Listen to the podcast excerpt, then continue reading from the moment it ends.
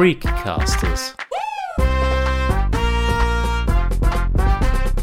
Menschen, Geschichten, Leidenschaften. Herzlich willkommen zur zweiten Folge von Freakcasters, sagt Udo Seelofer. Was passiert mit meiner Tochter, wenn ich nicht mehr da bin? Diese Frage ließ Johann Lorenz einfach nicht mehr los. Die Antwort darauf hat nicht nur seinen Lebensweg in besonderer Weise beeinflusst. Johann Lorenz ist heute Mitte 70, er hat drei Kinder großgezogen, seine Frau ist früh verstorben. Die Zwillinge Yvonne und Christian sind 33 Jahre alt und dann ist da noch Alice. Die älteste Tochter ist 35 Jahre und hat Trisomie 21 umgangssprachlich, auch das Down-Syndrom genannt. Einige waren verwundert, als er vor mehr als zehn Jahren die Idee präsentierte, das Familienhaus zu einer Wohneinrichtung für Menschen mit Behinderung umzubauen. Diese Vision konnte Johann Lorenz nicht zuletzt dank Unterstützung prominenter Zeitgenossen nach jahrelangem Tauziehen realisieren. Die Organisation Jugend am Werk fungiert als Betreiber der teilzeitbetreuten Wohneinrichtung im niederösterreichischen Neulenkbach. Im Haus befinden sich acht barrierefreie Kleinwohnungen. Anfang 2018 bezog Alice ihre Wohnung. Wie es ihr heute geht und was sie für die Zukunft plant, erzählt ihr Vater im folgenden Gespräch mit meiner Kollegin Sandra Knopp und mir. Herr Lorenz, ich bin noch sehr aufmerksam geworden durch einen Artikel in ORF Niederösterreich, wo man ein Foto von Ihnen gesehen hat. Da waren Sie drauf, standen im Garten und haben mit Ihrer Tochter kommuniziert, die auf einem Balkon gestanden ist. Wie war denn das auch in der Corona-Zeit? Wie konnten Sie Kontakt mit Ihrer Tochter halten? Naja, wir haben uns telefonisch immer gemeldet. Entweder sie hat mich angerufen oder ich habe sie angerufen. Ich wohne ja schräg vis-à-vis. Und äh, wenn sie in der Früh mich angerufen hat oder am Abend vorhin schlafen gehen, ist zum Fenster gekommen. Ich habe das Fenster aufgemacht, sie, und da konnten wir uns zuwinken. Oder ich bin so wie bei der Aufnahme zu ihr in den Garten gegangen. Sie ist am Balkon gekommen und so haben wir kommuniziert. Und wie lange ging das so? Also war das jetzt diese gesamten Lockdown? Äh, wir haben drei Wochen Betretungsverbot gehabt, die Angehörigen. Danach äh, wurde es wieder freigegeben. Also ich kann jetzt circa eineinhalb Wochen kann ich wieder zu ihr. Und ähm, wie ist das eigentlich gewesen in dieser Zeit, dieses Kontakthalten? Was haben Sie da am meisten vermisst? Naja, uns beiden ist es so gegangen, die Nähe. Ne? Mein Gott, na, in der Früh hat man sich umarmt, dann haben wir gemeinsam gefrühstückt. Wenn sie da war am Wochenende zum Beispiel oder vor der Arbeit, wenn sie in die Arbeit gegangen ist, da hat es immer nur ein kurzes Frühstück gegeben, aber getroffen haben wir uns jeden Tag. Und am Abend hat sie mich mal angerufen und gesagt, Papa, ich bin schon fertig mit Duschen, kannst schon kommen, ich will eine gute Nachtbusse haben. Wie war das jetzt eigentlich für Gefühl, dass jetzt nach dieser längeren Zeit wieder auch eben Ihre Tochter in den Arm nehmen konnten? Wie war das für Sie? Naja, natürlich war das ergreifend für mich und äh, bin doch schon älteren Datums und man weiß ja nicht, wie lange man lebt. Nicht? Und da fehlt einem jeder Tag nicht, die Nähe. Wobei ich habe ja. ja. zwei andere Kinder auch noch, Zwillinge, die natürlich äh, im, im Berufsleben sind, aber bei dem bin ich genauso glücklich, wenn sie kommen und mich besuchen. Ne? Die Alice hat ja das Down-Syndrom, also das, das Trisomie 21. Wie sah denn Ihr Familienleben aus bis jetzt? Naja, das war so. Schauen Sie, sie war neun und die Zwillinge sieben, ist meine Frau verstorben. Ich bin allein dagestanden als alleinerziehender Vater mit einer Firma am Rücken in Wien und äh, wo ich immer um 6 Uhr in der Früh in die Firma und um 10 Uhr am Abend nach Hause gekommen bin. Das war natürlich für die Kinder nicht tragbar. Also das heißt, ich war gezwungen damals die Firma zu liquidieren, dass sie die Kinder bei mir lassen habe können. Die Alice ist genauso mit den Zwillingen in die Schule gegangen. Die war eine also Integrationsklasse und zum Glück ist sie zwei Jahre zurückversetzt worden und ist mit den Zwillingen zugleich alle Grundschulklassen gemeinsam gegangen. Und äh, sie hat zu diesem Zeitpunkt bei mir gewohnt. Ich habe mir halt geholfen damals. Und dann habe ich ein tschechisches Mädchen da gehabt, eine Studentin, mit der habe ich heute noch Kontakt, ist Mutter von drei Kindern inzwischen. Dann habe ich in der Zwischenzeit natürlich eine ja, Beziehung begonnen, die auch zwei Kinder ähnlichen Alters gehabt hat. Dann haben wir auf einmal fünf Kinder gehabt. Ja, da haben wir uns durchgewurschtelt. Fragen Sie mich nicht, wie das gegangen ist. Ich weiß es nicht. Ich kann es nicht sagen. Was haben Sie für eine Firma gehabt? Ich habe einen Installationsbetrieb in Wien gehabt. Wie ist denn das Zusammenleben mit einem Kind mit Down-Syndrom für all jene, die das nicht wissen? Ja, also ich kann es nur von mir sagen, es gibt ja verschiedene Arten die Behinderung bei diesen Menschen. Meine ist ja, wie sie jetzt zeigt, total selbstständig, obwohl sie nicht lesen und schreiben kann und schwerhörig auch ist aber sie meistert ihren Lebensunterhalt hervorragend. Aber damals war das so, die hat immer nach Vorbildern gelebt. Also ihre Geschwister haben ihr das vorgelebt, obwohl sie jünger waren, und die hat dasselbe mitgemacht mit den beiden. Und das war für mich die Erleichterung, weil wenn sie allein gewesen wäre, wäre es vielleicht nicht so gut gewesen. Wir haben natürlich eine herzliche Zusammenleben gehabt, äh, sowohl äh, die Zwillinge als auch die Alice. Also wir sind eine Einheit heute genauso wie früher. Was zeichnet denn eigentlich die Alice aus? Also wie würden Sie sie beschreiben? Sie haben gesagt, sie ist ja selbstständig. Naja, sie ist die geborene Hausfrau, sage ich einmal, weil sie ist ja jetzt in der Caritas-Werkstätte und dort ist im Haushalt tätig, bügeln, Wäsche waschen, äh, Geschirr, Küche und so weiter. Das macht sie bei ihr in ihrer eigenen Wohnung jetzt, wo wir ja unser eigenes Wohnheim gegründet haben. Das war ja der Grund der Alice, dass uns überhaupt der Gedanke gekommen ist, dass man sowas selber auf die Beine stellen versucht.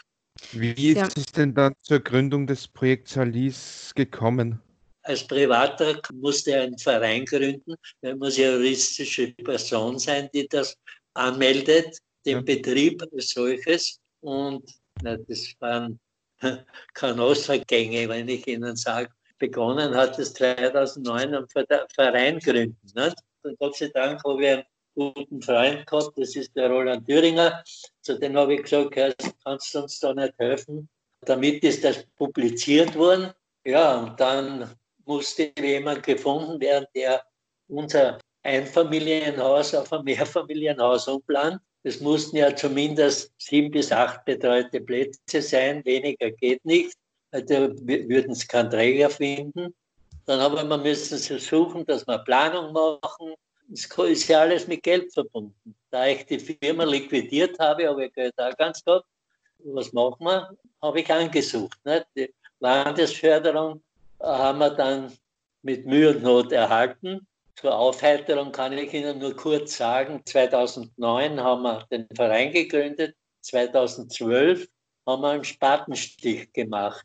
Also wir haben 360.000 Euro Förderung bekommen, dann mit Unterstützung von einer lieben Freundin, Barbara Stöckel, die Ihnen sicher ein Begriff ist. Die hat mir geholfen, dass ich bei Licht ins Dunkel gehört werde. Dann haben wir dort Unterstützung gekriegt, also insgesamt 700.000 Euro äh, haben wir Förderungsgelder äh, bekommen. Und die Gesamtkosten belaufen sich aber auf 1,7. Das heißt, Sie haben dann einen langen Atem gebraucht. Ja, das können Sie laut sagen. Die ernste Lage von auch von Roland Thüringer, der hat in die Tasche gegriffen und hat 100.000 Euro am Tisch gekriegt. Also dann hat es natürlich Firmen gegeben, die damals gespendet haben. Zum Beispiel eine große Möbelfirma hat die kompletten Einrichtungen und das. Eine große Heizungsfirma, äh, Lieferant, der hat uns die ganze Fußbodenheizung geschenkt. Das ist 1000 Quadratmeter Wohnnutzerraum. Also lauter solche Dinge sind dann passiert, wie der Stein ins Rollen begonnen, das Rad sich zum Drehen begonnen hat. Der Auslöser war, dass Sie sich damals gedacht haben, was passiert, wenn ich einmal nicht mehr bin, oder? Also das war so einer der Gründe, warum ja. Sie damals beschlossen haben, dieses Projekt zu starten, oder? Vollkommen richtig.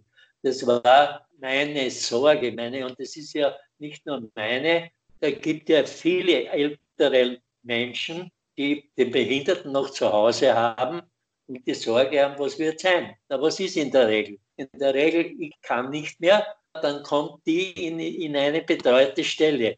Alles, die sind super, da kann man, äh, äh möchte ich nicht Negatives sagen, aber die ist fern der Heimat das ist irgendwo in Tripsdrill, verstehen Sie mich? wenn jetzt so ein Fall eintreten würde, die Zwillinge würden sie selbstverständlich besuchen. Aber jetzt denkt sich ja, jeder selber hat seinen Job die mhm. ganze Woche. Am Wochenende hast du Familie eigene.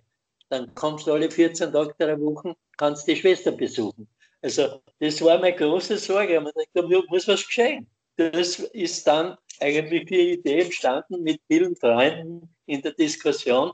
Sage, probieren wir es. Das geht nur mit Spenden. Sagt der eine zu mir, sagt, du bist verrückt. Wie willst du eine Million Euro Spenden auftreiben? Das ist unmöglich als Unbekannter. Uns ist es gelungen. Ich verstehe es heute noch nicht, aber uns ist es gelungen. Wir haben jetzt ein, ein, eine Pilotanlage, wo immer wieder Leute herkommen. Sie müssen das gesehen haben. Die Leute sind derart glücklich, die da drinnen wohnen. Funktioniert super.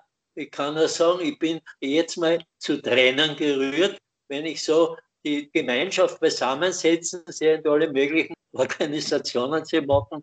Also es ist wirklich gelungen. Wann ist dann die Alice eingezogen in dieses Haus vom Jahr her? 2018. Im Jänner 2018 ist sie eingezogen. Also nur, dass Sie einen Überblick haben, wir haben 2013 mhm. begonnen mit dem Abbruch. Wir haben einen Teil vom Haus abreißen müssen, was ich erst vor nicht allzu langer Bauzeit errichtet habe, an Zubau. Das haben wir wieder weggerissen und haben, damit wir sechs Wohnungen neu bauen haben können. Einen Bewegungsraum haben wir gebaut. Da geht die Alice gern jeden Tag runter turnen. Da haben wir so eine äh, Rüttelmaschine und das haben wir in 13er Jahren begonnen und im 17er Jahr war die Betriebsanlagengenehmigung. Bis einziehen haben können, war im 18, Jänner 18. Wahnsinn, oder? Zehn Jahre eigentlich von der Idee bis zum Einzug. Ja, jeder sagt, äh, das haltet ihr nie aus, so, so lange. Ich sage, ich habe von Beginn an gar nicht gewusst, ob das funktioniert. Ich sage, das war ja ein ins, ins kalte Wasser springen. Ja, ich bin ewig und immer Unternehmer gewesen. Also ich habe eine Firma gehabt und habe gewusst, wie man sowas anstellt. Also wenn es da keinen anderen gehabt hat, der war hilflos gewesen. So gesehen war mir das schon eine Hilfe, dass ich da ein bisschen Ahnung gehabt habe. Wie ist denn dann auch der Umzug gegangen dann von der Alice in das Haus? Wie erinnern Sie sich daran? Sie müssen sich vorstellen, die hat mich jahrelang drangsaliert. Hat gesagt, Papa, wann wird meine Wohnung endlich fertig? ja, sie hatte die Baustelle vor sich. Ich habe, wie gesagt, wie so schreck vis in einer Mitte, in einer kleinen Gassonier gewohnt. Und da hat sie bei mir gewohnt, die letzten drei Jahre. Neun Jahre vorher war sie in der Caritas in Tulln, in, im Wohnheim. Da habe ich natürlich für mich aus schon das Problem gehabt, dass ich nicht immer kommen konnte. Da habe ich jetzt dann sie drei Jahre vorher zu mir genommen, da in die, in die Wohnung. Und dann hat es mir natürlich mal gesagt, Papa, da geht nichts weiter, das wollen Sie beeilen. Gut, so hat das Geld. Ne? Also so kämpfe ich heute noch, weil wir haben damals, wenn Sie die Statuten von uns lesen, und die kann man sich ja abrufen in der Homepage, da habe ich vom ersten Tag an, das war 2009, habe ich genau damals schon gesagt, wir wollen das als Pilotanlage, weil es muss familiäre Einrichtungen mehr geben. Und die sollen sich bei uns ein Beispiel und ich kann jedem helfen, der Interesse hat. Und es gibt genug ältere Leute, wo die andere Jugend, die sogenannte gesunde Jugend ausgezogen ist und die behinderten Menschen noch zu Hause sind.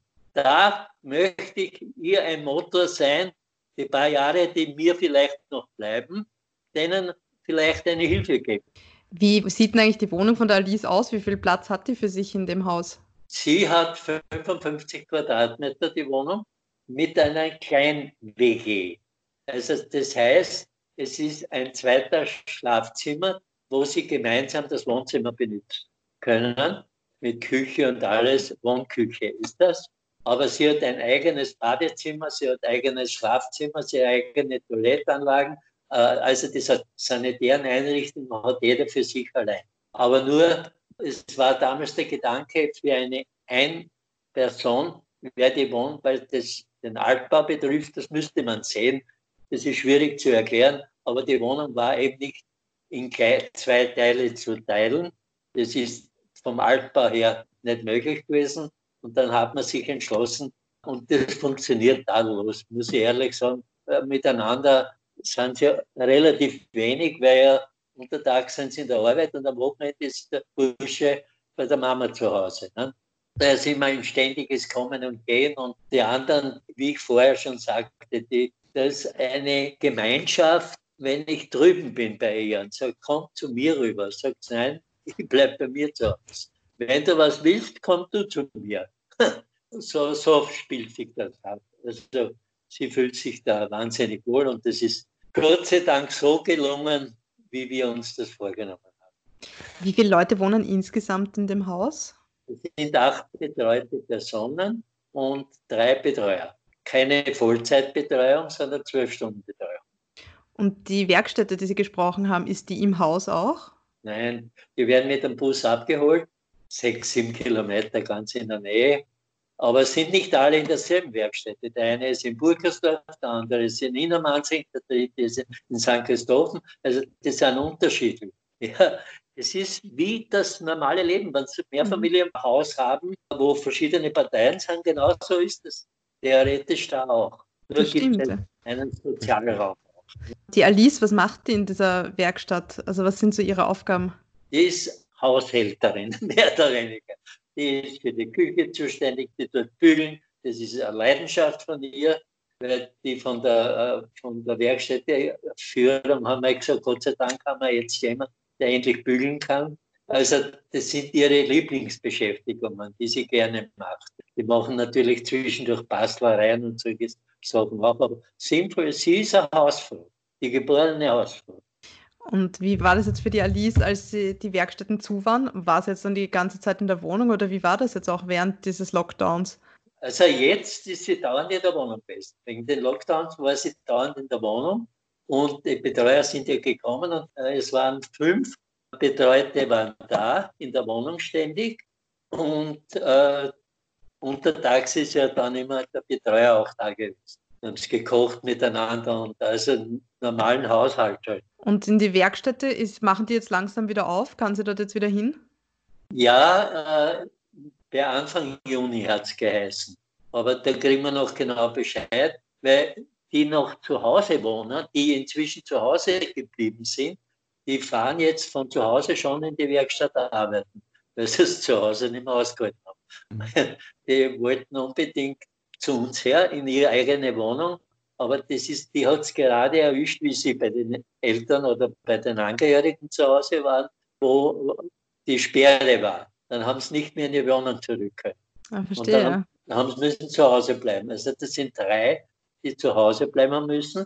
Und die fahren aber schon in die Werkstätte von zu Hause. Und bei uns, da hat man halt der Leiter angerufen und hat gesagt, wenn es bei euch so gut betreut sind, dann möchten wir erst so spät wie möglich, dass es zu uns kommt. Und das wird voraussichtlich Anfang Juni sein. Und vermisst sie es? Weil ich habe gehört von vielen Menschen, dass sie diese Struktur vermissen, also diese, diese Gewohnheit, die Leute zu sehen. Vermisst die Alice das? Ja, sicher. Die Freunde, dort hat es auch ihre Freunde. Und, aber da sie da auch ihre Freunde, da sind welche dabei, mit denen ist sie schon in die Schule zusammen gewesen, äh, die da auch zufällig zu uns wieder hergekommen sind. Aber in der Werkstätte sind die restlichen, das sind der Stefan, der Christian und wir alle heißen und die Steffi und so. Sie erzählt mir täglich die Namen. Die sind dort schon in der Werkstätte und sie will natürlich auch schon hin. Ja, aber sie ist nicht traurig in dem Sinne, weil, sie, weil ihr da nichts fehlt. Das ist wichtig. Und jetzt kann sie sie ja auch wieder persönlich sehen. Seit einer Woche kann ich schon rüber. Gott sei Dank. War für mich auch eine Erleichterung, muss ich ehrlich sagen. Weil für mich ist es einfach, aber sie äh, hat ja nicht raus dürfen. Nicht? Ich habe raus können und, und äh, mich zeigen im Garten unten. Und da haben wir miteinander äh, uns unterhalten können. Genau, da stand aber, sie am Balkon oben. Ja, ja, ja, genau, am Balkon. Aber sie ist auch im Garten runtergekommen, dann zu einem späteren Zeitpunkt. Am Tag nach der Aufnahme, wie das war, ist uns die Erleichterung mitgeteilt, sie darf runter in den Garten gehen. Also da haben wir uns im Garten getroffen mit nötigem Abstand. Übrigens, den nötigen Abstand müssen wir jetzt auch noch einhalten, natürlich. Und konnten sich die Geschwister schon wieder sehen? Ja, ja, Besucherlaubnis hat es schon gegeben. Vor einer Woche war ein Treffen bei der Schwester, also bei der Alice. In der Wohnung. Da war der Bruder, die äh, Freundin und äh, die Schwester, die, der Freund, waren alle da bei ihr. Aber nicht in der Wohnung, sondern wir haben so ein Grillplatz unten, ein überdachtes. Und dort kann man mit ge gewissem Abstand sich treffen. Sicher ein schönes Gefühl, oder? Die ganze Familie wieder zusammen. Sowieso. Natürlich geht es an jeden Abend. Nicht? Wenn Sie das immer äh, gewohnt waren nicht? und besonders die, wir haben ein sehr enges familiäres Gefüge, halten zusammen wie Pech und Schwefel, wie man sagt.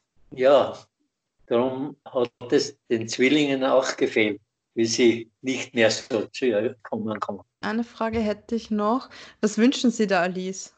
Ein langes Leben, das es lange genießen kann. Dass wir eventuell auch noch den Rest fertig machen. Ja, es gibt ja eine Schwimmhalle, die aber den Landesverordnungen entsprechend für ein öffentliches Bad dementsprechend adaptiert werden müsste. Da fällt uns natürlich noch jede Menge Geld. Die Mittel dafür, das wäre natürlich super für den, weil wir könnten dort ein Therapiebad machen. Das wäre gerade für den Bewegungsapparat für denen ganz wichtig. Dann, also das heißt, da gibt es noch einiges aufzutreiben. Wir müssen betteln, nach wie vor, aber jetzt ist uns Corona auch noch dazwischen gekommen. Hm? Und natürlich im Garten möchten wir den Menschen ein, wirklich ein Paradies auf Erden machen. Sag's, wie es ist. Ja, das ist mein Bestreben, nicht nur, weil es meine Tochter ist, ich wünsche den anderen genau dasselbe. Weil nur in der Gemeinschaft fühlen sie sich wohl. Nähere Informationen zum Projekt Alice gibt es im Internet unter www.projektalice.org. Johann Lorenz, der ehemalige Inhaber eines Installateurbetriebs, hat noch viel vor und möchte das Wohnprojekt in den nächsten Jahren weiter ausbauen. Das war Freakcasters Menschen, Geschichten und Leidenschaften für heute. Wir freuen uns auf ein Wiederhören.